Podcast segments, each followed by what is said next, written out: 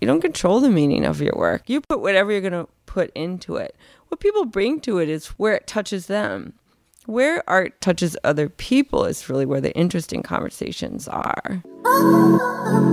Hi, I'm Matt McKee, and this is Cherry Bomb, the podcast, a series of conversations with people about food, art, and sustainability. Today I'm speaking in the studio with sculptor Donna Dodson. This episode is sponsored by Shroom Cloud, a part of my Sweet Blast series of photos. I created the series with the mission to start conversations in the room about the bigger topics of food, art, and sustainability. This podcast is the companion piece where I get to share with you some of the discussions that Sweet Blast has inspired. You can browse the images in the whole collection and more at theartofmattmckee.com. Please share this episode to your Facebook, Twitter, and all your social media so your friends can listen and join in the conversation. Donna, thank you very much for coming in. Thank you, Matt. I'm looking forward to our conversation. I wanted to talk to you about the Great Seagull Cinderella controversy, but first I think we need to talk a little bit about your artwork and who you are to, to kind of establish things. First of all, what medium do you work in? Primarily, I work in wood. So I tend to find logs and carve animal-headed female figures in them. And that has expanded to include larger scale like Seagull Cinderella, that were carved in styrofoam and then covered in stucco cement. And oh, wow. so this is a material for the outdoors. Whereas wood, it's always going to rot. And mm-hmm. so it's not a great outdoor material. Styrofoam, you can scale up. You're not dealing with the weight or the expense of something like bronze or stone, but it can live outside. So you're a sculptor. Whatever the material you work with, whatever is going to be appropriate to what you're trying to achieve. And I've also worked smaller. I've also worked with 3D scanning where a number of my wood sculptures were scanned and then printed at like a six inch scale. And then with those prints, I could make wax copies. So I could make bronze or glass. Oh, neat. So. Oh, wow. Yeah. Oh, wow. To see that in glass with the transparency and the refraction of the light, that would be awesome. That's a really, really great material. Now, one of the things that certainly occurred to me when I was looking at your work, first of all, it's a combination of an animal and a female figure, but they always seem to have backstory to them. Can you describe a little bit about the process of creating, for lack of a better term, I would almost call them totems? Totems or goddess figures. You know, mm. totem's a tricky word in the sense that I'm not you know, a Native American or an Indigenous woman, but definitely they have a feeling of sacredness or spirituality to them, even though they are essentially commercial objects at the same time, that they have maybe a feeling of story and myth. Certainly, Egyptian art is a huge source of inspiration for me and for my work. Yeah, look, um, looking at your pieces took me back to my freshman year in college of art history and looking at some of the poses that I saw in your sculptures uh, was very Egyptian feeling. Mm-hmm. And certainly things like children's stories, Little Red Riding Hood. In children's books, we imagine a lot of talking animals and mm-hmm. animal headed mm-hmm. people. And so my works, I'm told, are often whimsical. They're lighthearted. And I mm-hmm. think they have that feeling as well as maybe a more serious element. How would you describe what you do as an artist? When I wrote down this question, I was thinking in one direction, but I'm almost thinking about the process now for me, it's always concept first, and then it's whatever I need to do to execute the final piece. So, do you start with the concept first? I have a feeling because of what you're telling me today that there's a lot of homework involved before these pieces become realized. Yeah, certainly in the last few years, research has been more of a thing for my work. I'm currently a visiting scholar at Brandeis. So, as an artist, I'm doing research and as part of my practice, which it's always been part of my practice, maybe articulating the research has been a little bit more front and center in the mm. sense that it's expanded my audience to include certainly academics and educators and students. So, I'm speaking to in some ways slightly different audience, even though my work is still being presented in commercial galleries. They may be more inclined to ask why. Sure. I used to just kind of make my work if the log had a certain shape, or I was interested in an animal, or was really interested in retelling certain myths, like Little Red Riding Hood, or Cinderella, or The Little Match Girl. Like, I was interested in retelling myths from a different point of view. I mean, that's certainly theme. And my latest work is retelling the story of the Amazons. So hmm. thinking about Amazons in the sense that you often see them on Greek and Roman vases, and there's a lot of debate about whether or not they're actually real. Are they like a centaur? Are they just this mythological thing? Or were they really real? And there's more and more dialogue around the fact that there's been ancient gravesites found in Ukraine or the steppes these women were actually real. Oh, you know, archaeology used to be thought that if you found a skeleton and weapons, that was a male. And that was Yeah. always kind of an assumption. And then it was like, okay, well, maybe we could consider the idea that women hunted, that these were like tools to hunt animals or food. Uh, But even a further leap that's been kind of justified by looking at some of these archaeological remains is that the women were warriors. They were fighting. They were like fighting alongside the men. That idea then makes you say, well, why didn't the Greek and Romans consider these women real? Why are we calling them mythological? What about them was so tantalizing or so extraordinary to Yeah. the Greek and Romans?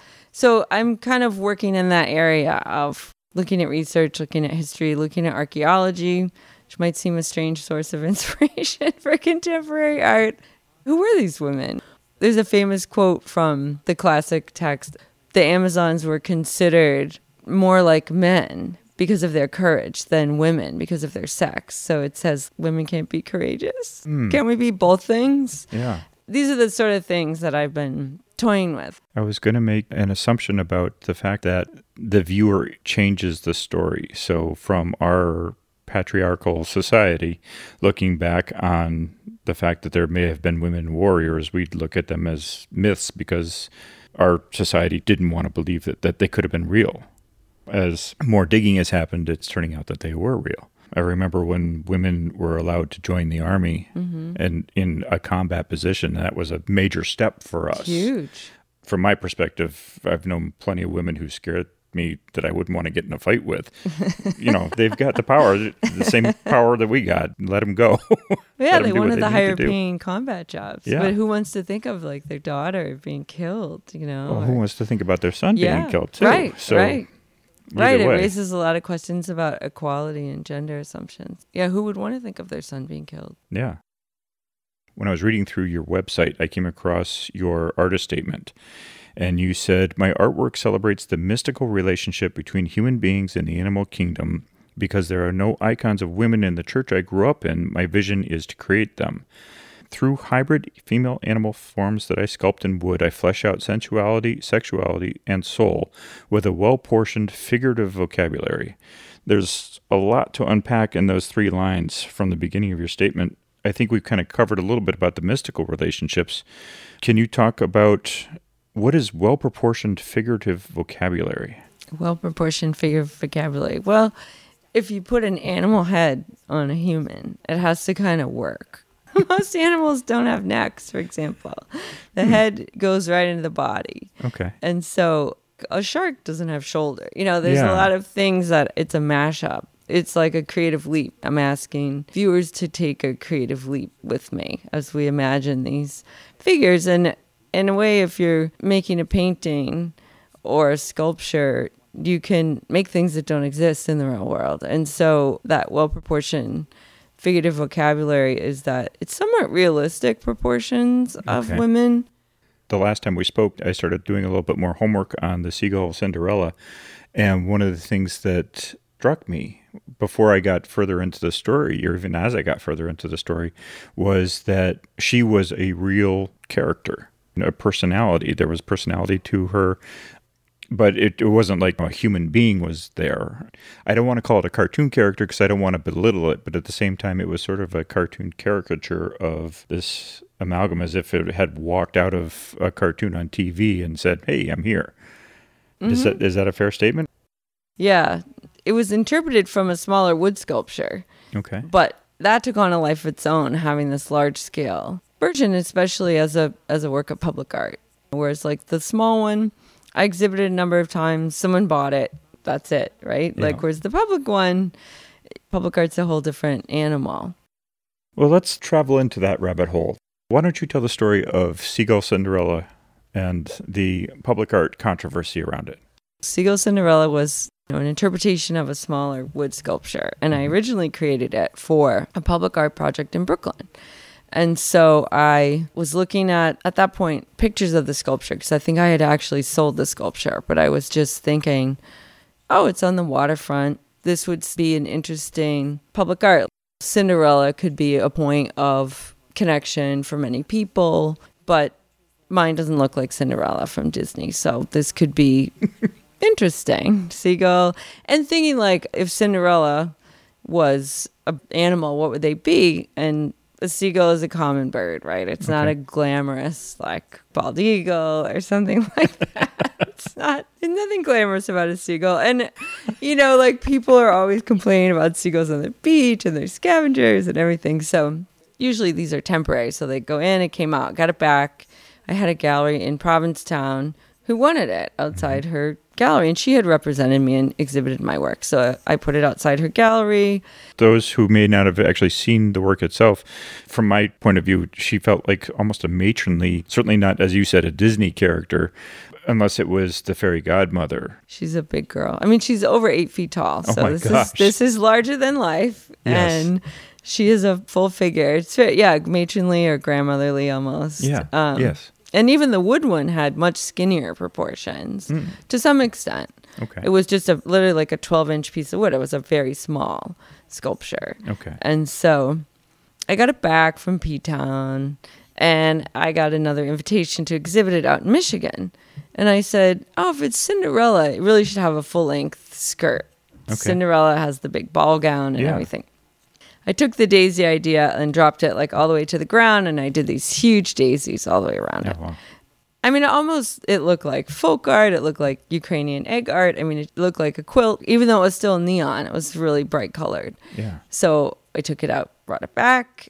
But in the meantime, I moved to Maynard. So when I got it back from Michigan, I put it in my front yard in Maynard. Mm-hmm. And everyone kind of used it as a landmark. You know, I didn't really, you know, people generally liked it. Take a This- left at the Seagull Cinderella, and the shop will be right there. yeah, that's it. Everyone's like, oh, I live two houses down from Seagull Cinderella. And, and so then I had another opportunity to exhibit it down in New Bedford. So I tweaked the colors a little bit because the neon colors I kept using kept fading. They weren't really great. Neon colors, especially orange and pink, tend to be really fugitive outdoor. Okay. And so I started doing more research on like outdoor paints and I got pink, yellow, and green. Nice house paint. and so I painted it yet again and loaned it out again. Like after a week of it being there, the story is that this guy drove by with his kids and his kids said, Look, dad, it's a duck with boobs. And he thought that the sculpture made his children think about boobs. Not that they might have seen any anywhere else in the world. Yeah, yeah, Real it- women or anything like that. Fifty percent of our population. uh, yeah. Okay. And so he started a petition to take it down, which is ironic because it was a six month loan. It was a temporary public project that was going to come down. And so I got a call from the mayor's office who put it up and they said, Don't worry, we'll handle it. We're backing you. We put it up. And so it kind of just took off. There was a protest and the media picked it up, and the media just had a heyday with it. He hated it because I was from Boston. He hated it because it was a seagull. What, what does a seagull have to do with the waterfront? I'm sorry. What We has all he been to the waterfront? Yeah, I don't know. Good Okay. question. We all know seagulls don't have boobs. It's like you got me there. I mean, I can't argue Okay. that one. Yeah. All right. But but it's not like you could confuse this with like a herring gull that's you know hanging out stealing your sandwich. Right. Okay. From what I read, he was very upset. Very was upset. very upset. And I said, oh, well, let's have a community dialogue. I was also exhibiting in another gallery down in New Bedford. I said, well, let's have a community dialogue. You can come in and we'll, whoever you want, we'll have the press, we'll have the mayor. We'll talk about whatever your taste in art. What should we have? Like, let's open it up. Like, hmm. public art belongs to everyone. And he said, unless you're going to take it down, I have nothing to say. I was like, wow. And I was so sad that this young guy was so grumpy. I mean, he's in his 30s. And I was like, how can you be so incredibly grumpy? As a young man. Yeah. Well, I, I often say But, though that, that you, yeah. you can't really judge a person until you really know their story because who knows what the backstory is that led up to this. However, right. to impose his will that vehemently on a public project and refuse to defend it, his stance in a dialogue. Well, these days it seems kind of the norm, unfortunately. But mm. how did you feel about it when it was going down? You know, as an artist, you have all kind of doubts. You know. yeah. So, so of course it pressed all my buttons. You know, like yeah. it's awful. I'm a horrible artist. Oh my oh, god. Wow. You know. Oh, wow. But I was like, kind of just put it out there. I just reshared it on social media. I kept wanting to have more of a conversation and a mm-hmm. dialogue. The response to it from the ground, I mean, it was controversial before the guy started a petition. It was controversial on Facebook. There were like 50, 100 shares, a thousand shares of people like, what is this? Who put it there? Oh my God. And good and bad, like just all this stuff about that corners tends to be a corner of panhandling. Okay. So there was all this stuff about like, well, it's better than the panhandlers and you know, like give her some money and just like all this stuff from the community. If that's turning my boyfriend's head, just all this stuff about kind of sexualizing it and digesting it. Shock and awe thing of it. I'd had it in New York and Michigan and P Town, my front yard in Maynard. Yeah. I'd had it in many different places. Many different types of communities. exactly. Like well. Yeah. My husband had it on his lawn in New Hampshire and somebody took a picture of it and put it as their profile picture and said, Someone tell me what is the story of this sculpture. My husband's roommate at the time said, Do you know that there's this guy in New Hampshire trying to figure out who you are and what this sculpture oh, wow. And we became friends. I mean, he just loved it. And so, you know, I've had that kind of interaction yeah. and reaction. But in New Bedford, it was like a whole nother level. And it had to do with a lot of things. A lot of the comments were like, why didn't she make a whale? Which I did make a whale. And it was also on the waterfront. And it was like no one had ever looked at the whale sculpture. Is like, oh, well, woe is me. No the, one likes the whale. And they were like, why didn't you put a male anatomy on the whale? You know, and oh just. gosh. What did the whale have boobs? No, no, it was a male. It was Moby it was, Dick. It was, oh, okay. It was kind of about oh. how Melville had anthropomorphized this whale into almost a human or almost into a sentient being that was out to get him, right? It was a, yeah. But anyways, there was a whale. It had been there for five years. No one ever saw the whale. And then I made Seagull Cinderella. And they're like, we're the whaling town. Then people would be like, well, we could be more than the whaling town. Yeah. Like it was this kind of huge uproar. Would that interested me because, in all fairness, yeah, I'm an outsider. Sometimes outsiders can do things that people in the community can't. Mm-hmm. But the artists got really upset about someone petitioning to take it down. Mm we could have all kinds of art like someone made it you know yeah. like kind of defending my feelings i didn't care so much about my feelings i was way more interested in kind of this dialogue yeah you always want people to talk about your work. Yeah. Very rarely do people look at it in great depth and come at it from all angles. Like that was oddly super gratifying. The good and the bad. Most people are like, they're your friends are like, it looks great. And yeah. then you never hear anything other than that because it's in public and you're not standing next to it mm-hmm. when people drive by. And most people don't tell you what they think because you never have a chance to gather. Yeah feedback other than your friends who say like it looks, it looks great. great. Yes. Yeah. Thanks, mom. I'll put it up on the fridge. Yeah, exactly. I I know that feeling. If he hadn't driven by and his kids commented on a duck with boobs, do you think it would have eventually stirred up this kind of controversy? The media kind of had a firestorm with it. I mean, the media had a heyday with it. Well, I, I saw on your site there's yeah. a list of 20 or 30 different links. And I'm sure there's more out there. It was amazing to me as a marketer and publicist. I look at that and go, you did something right. um, that's awesome. But it was just amazing to see how much it blew up. It did. And it, it started kind of like the Boston hating man, the boob hating man. Once the duck ruffles feather, like the media yeah. just had a hate it. It was like a football, so just kept tossing it around. Yeah. yeah, that was you know, it got onto the Daily Beast. You know, at the time that all the media hit, I was up fishing with my in-laws in Alaska.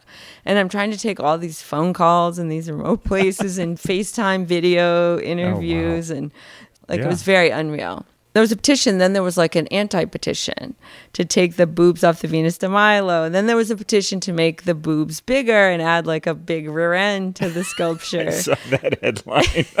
And I never knew who that was. Just recently, someone told me who it was. The guy who did it told me, he admitted that he was the one. Oh. I couldn't keep track of all of it because, Yeah. like, every day there was more media and there was more response. At some point, the artist got really upset about one person trying to just take it down because artists felt like, gee, it could have been my sculpture that he really didn't like. Mm-hmm. So the artist started to make these stickers of Seagull Cinderella. So they would just like hand draw her with different colors or different skirt or mm. like tattoos or flag or red, white, and blue or stars. And it just became this viral thing. And they put them all over New Bedford. So they were just like, don't take her down. We really love her. And what about the people who love her? Like, you're one person and you want to take her away, but there's a lot of people that really love her. I think that was part of like wanting to have a dialogue. I'm okay with hearing what you think about my sculpture. If you don't like it, it's not for you. Tell me whatever you want to tell me. But I think we also need to have a conversation where people like it and talk about what it does for them, makes them mm-hmm. smile, their kids laugh at it, they had a great conversation. It just didn't feel like it would be right to have one person say, just take it away from everyone I and agree. and I never said that. You know, I never came out a hard line either way. I was just in it. Like I Yeah. didn't really sort this all out till later. But so the artist started that, and then Maynard started with, "Well, New Bedford, if you can't handle it, just send it back. We miss her." and it became the Tale of Two Cities oh my gosh. Maynard did organize a proclamation. There's October, whatever it is. It's Seagull Cinderella Day in Maynard. the board of selectmen all signed it. We Wow. we did a parade. We had a police detail Oh when she gosh. came back because she was going to come back regardless. She came back. She was paraded into town. New Bedford, before that, did a whole fundraiser. Because again, the artists were kind of sick of people picking on Cinderella and not feeling like there was a voice of community support for the sculpture. Some people felt like it was just very parochial, that we can't have a sculpture with boobs, or, you know, the guy kept tending to harp on the fact that it had boobs. It's like, what's wrong with boobs? And so we did a huge fundraiser in New Bedford where artists made all this Seagull Cinderella inspired work with hmm. like photographs and painted sneakers. And one did like a mock Sports Illustrated cover with Seagull Cinderella like on the cover, making headlines oh God. and cutting boards and woods and jewelry, beautiful paintings. Yeah, it was like unbelievable what it meant to other people. Like Yeah. I didn't really own the meaning of the sculpture, and you don't as an artist. Yeah. With any of your sculptures, you don't own the meaning. Yeah. And so that all happened. We donated to a breast cancer agency on the South Shore. Again, when she was paraded back to Maynard, Maynard had the same idea. There was a whole nother art exhibit with artists doing sweaters and scarves and photographs and, you know, lithograph, uh, just like everything. And so, what does it mean for a woman to men to not just objectify you or your sculpture, but your breast? I think there was just a lot of ways that it hit people mm. very personally and brought out a kind of action. And I didn't lead all that or direct any of it. Artists really felt attacked broadly, Yeah. you know, kind of for me. Like I didn't play a victim. I was just like, wow, this is so weird. It was really gratifying to Yeah, have that- all those things. that kind of support happen. to have the community come together for a cause. I mean, the fact that you raised money, the group raised money Yes. for breast cancer is awesome. that wasn't Yeah. just like glorifying my ego or you know what I mean? It was kind of like public art really is a community conversation because somebody raised money for it and Yeah. somebody wrote a grant. Those are public funds. Public art's very, very different than commercial art in a private gallery. Well, aside You know. from the original complainant, hmm there was a dialogue that was formed. I'm sure there was some really in-depth conversations about what is art, what kind of message should we allow in public spaces amongst different age groups, whatever. Have you talked to this gentleman? I tried and tried. He's Okay. just kind of hostile. I mean, I wound up feeling bad for him because forever, if you Google his name, guess what comes up? Oh my gosh. The first thing that I'm thinking about, you, you were talking about jewelry, you were talking about mm-hmm. sweaters, sneakers, and all kinds of other mm-hmm. pieces out there. So everywhere he goes in New Bedford, he's reminded, he's smacked in the face that he opened his mouth. Maybe he was having a bad day, or maybe this is something he feels really strongly about. He started a petition. I mean, in a city of 90,000 people, I think he got a few hundred signatures, you know. So it wasn't ever like, oh, wow, like 10,000 people really wanted to come down. Then it would have been a very different story, Yeah. right? It's like, oh, a couple hundred people aren't that happy with it. That's fair, right? Like, Yeah. not everyone has the same taste. Like, I might not like every art I see, Yeah. you know, in public. a mutual friend of ours reached out to me when I had let her know we were going to be talking. And she said, I'm wondering about the difference between the reaction to the sculpture having breasts versus the reaction to her recent sculptures of women warriors who also have breasts. Are you seeing some back and forth with that as well? Creating sculptures of Amazons, very powerful women in history. Admittedly, you told me it's a different audience. You told me it's an audience of more intellectuals and scholars. Are you getting any kind of pushback on those pieces? No, I haven't so far. I mean, I've thought of doing them larger than life. I mean, I think at some point they beg to be a public art project or at least larger than life because think of public art in a sense of like the horse and rider. They just beg to be, you know, at some point coming soon. Definitely. But yeah, I haven't done that one yet. Ooh, I want to see that. She goes on to say, I'm certainly am interested in the intensity of the response to Seagull Cinderella that resulted in the need to remove her from the exhibit in New Bedford. I wonder if Donna has experience with other artists having to move or remove pieces from a public venue. There was a big controversy at the Whitney Biennial a few years ago. Dana Schutz did a painting based on the historic photograph of Emmett Till, a young African American man that had been really brutally beaten and hmm. assaulted, dragged out of his house, and killed. His mom decided to have an open casket because she wanted the world to see what they'd done to her boy Oh, wow. this was like in the middle of the civil rights. This was really kind of the whole point of the civil rights is to kind of expose the violence towards African Americans in this country. Her story was that she had a son who was coming of age and she was identifying with the mother. Her pain, you know, the pain of being a mother and thinking about the vulnerability of your children mm-hmm. and but Dana Schutz is a white woman and very privileged, very successful artist. She tends to kind of do provocative stuff in her art. She's taken on like the subject of Michael Jackson and kind of mm-hmm. disfigured him. And her work is very disfiguring. It's mm. not realistic looking. And so there was kind of a level of abstraction in her work. But some of the black community felt like it was very like appropriation. You're almost trying to profit off of black pain, the oh, pain of the black community. Interesting perception of it. Wow. the controversy was that one woman called for the removal of the painting from the Whitney Biennial and the destruction of it. That sparked lots of dialogue. Why did the curators allow it? There were some activists who stood in front of it and said, let's talk about black pain. Let's talk about the pain of the black community. There was also another painting in the Whitney Biennial by a black artist that was also about police violence against African Americans. And so, like, that painting never got talked about.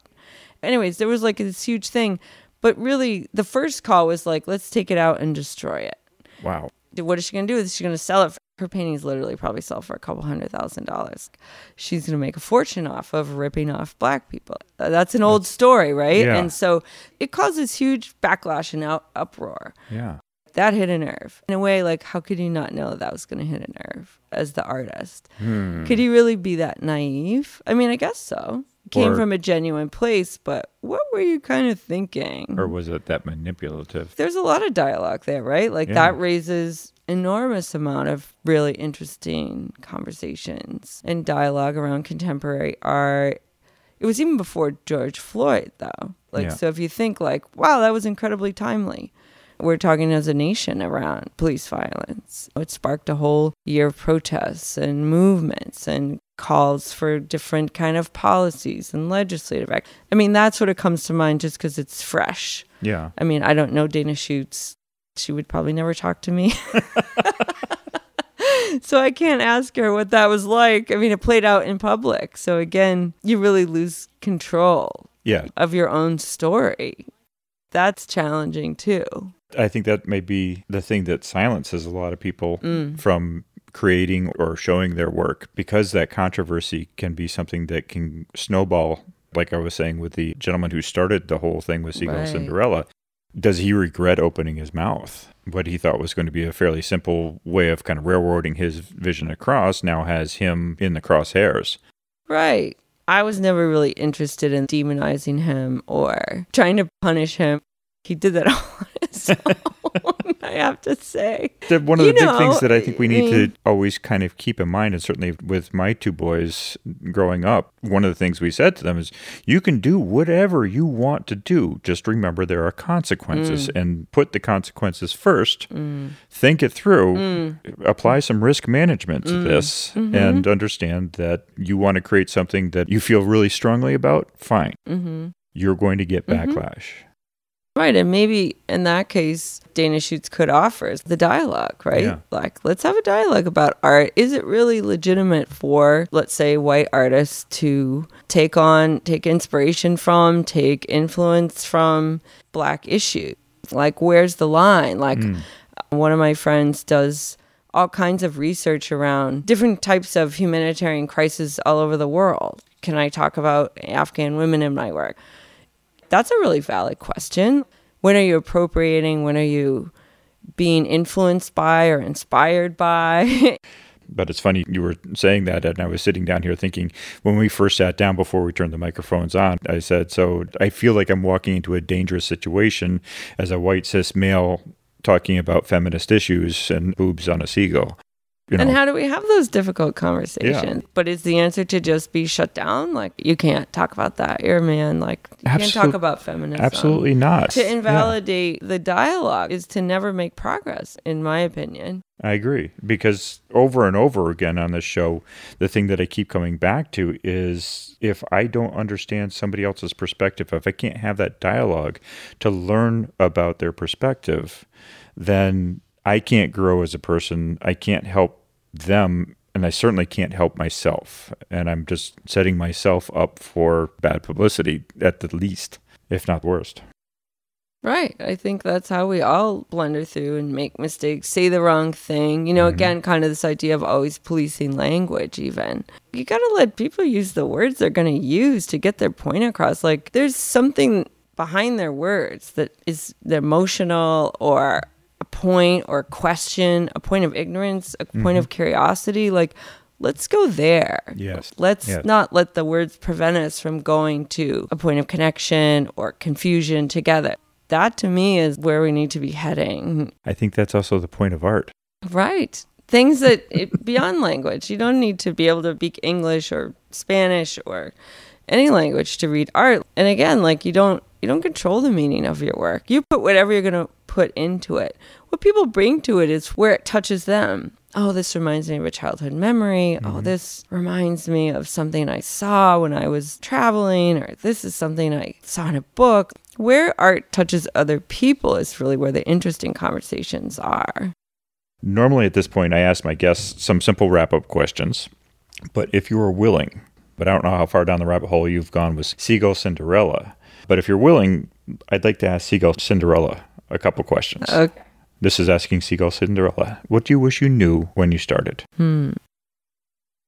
that I could come to represent so many different things for so many different people, good and bad. How would you define an ideal day? Um, that it's sunny and there's seagulls flying overhead. and there's little girls running up to give me a hug around my skirt. Ooh, that's nice. What would you like your legacy to be? My legacy. Mm. That I caused a stir, that I ruffled feathers.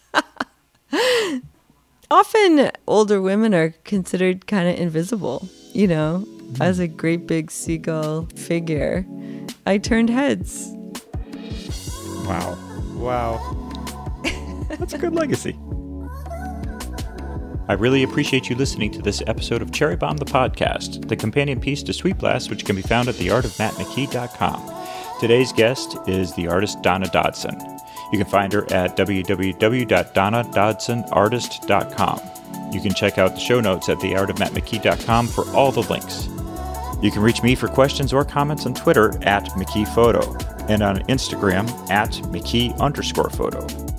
This episode of Cherry Bomb the Podcast could not have been done without the help of Suzanne Schultz and CanvasFineArts.com, the specialists in coaching for creatives. And it's been edited by Bill Shamlian at Orb Sound. Thanks for listening, and let's start the conversation.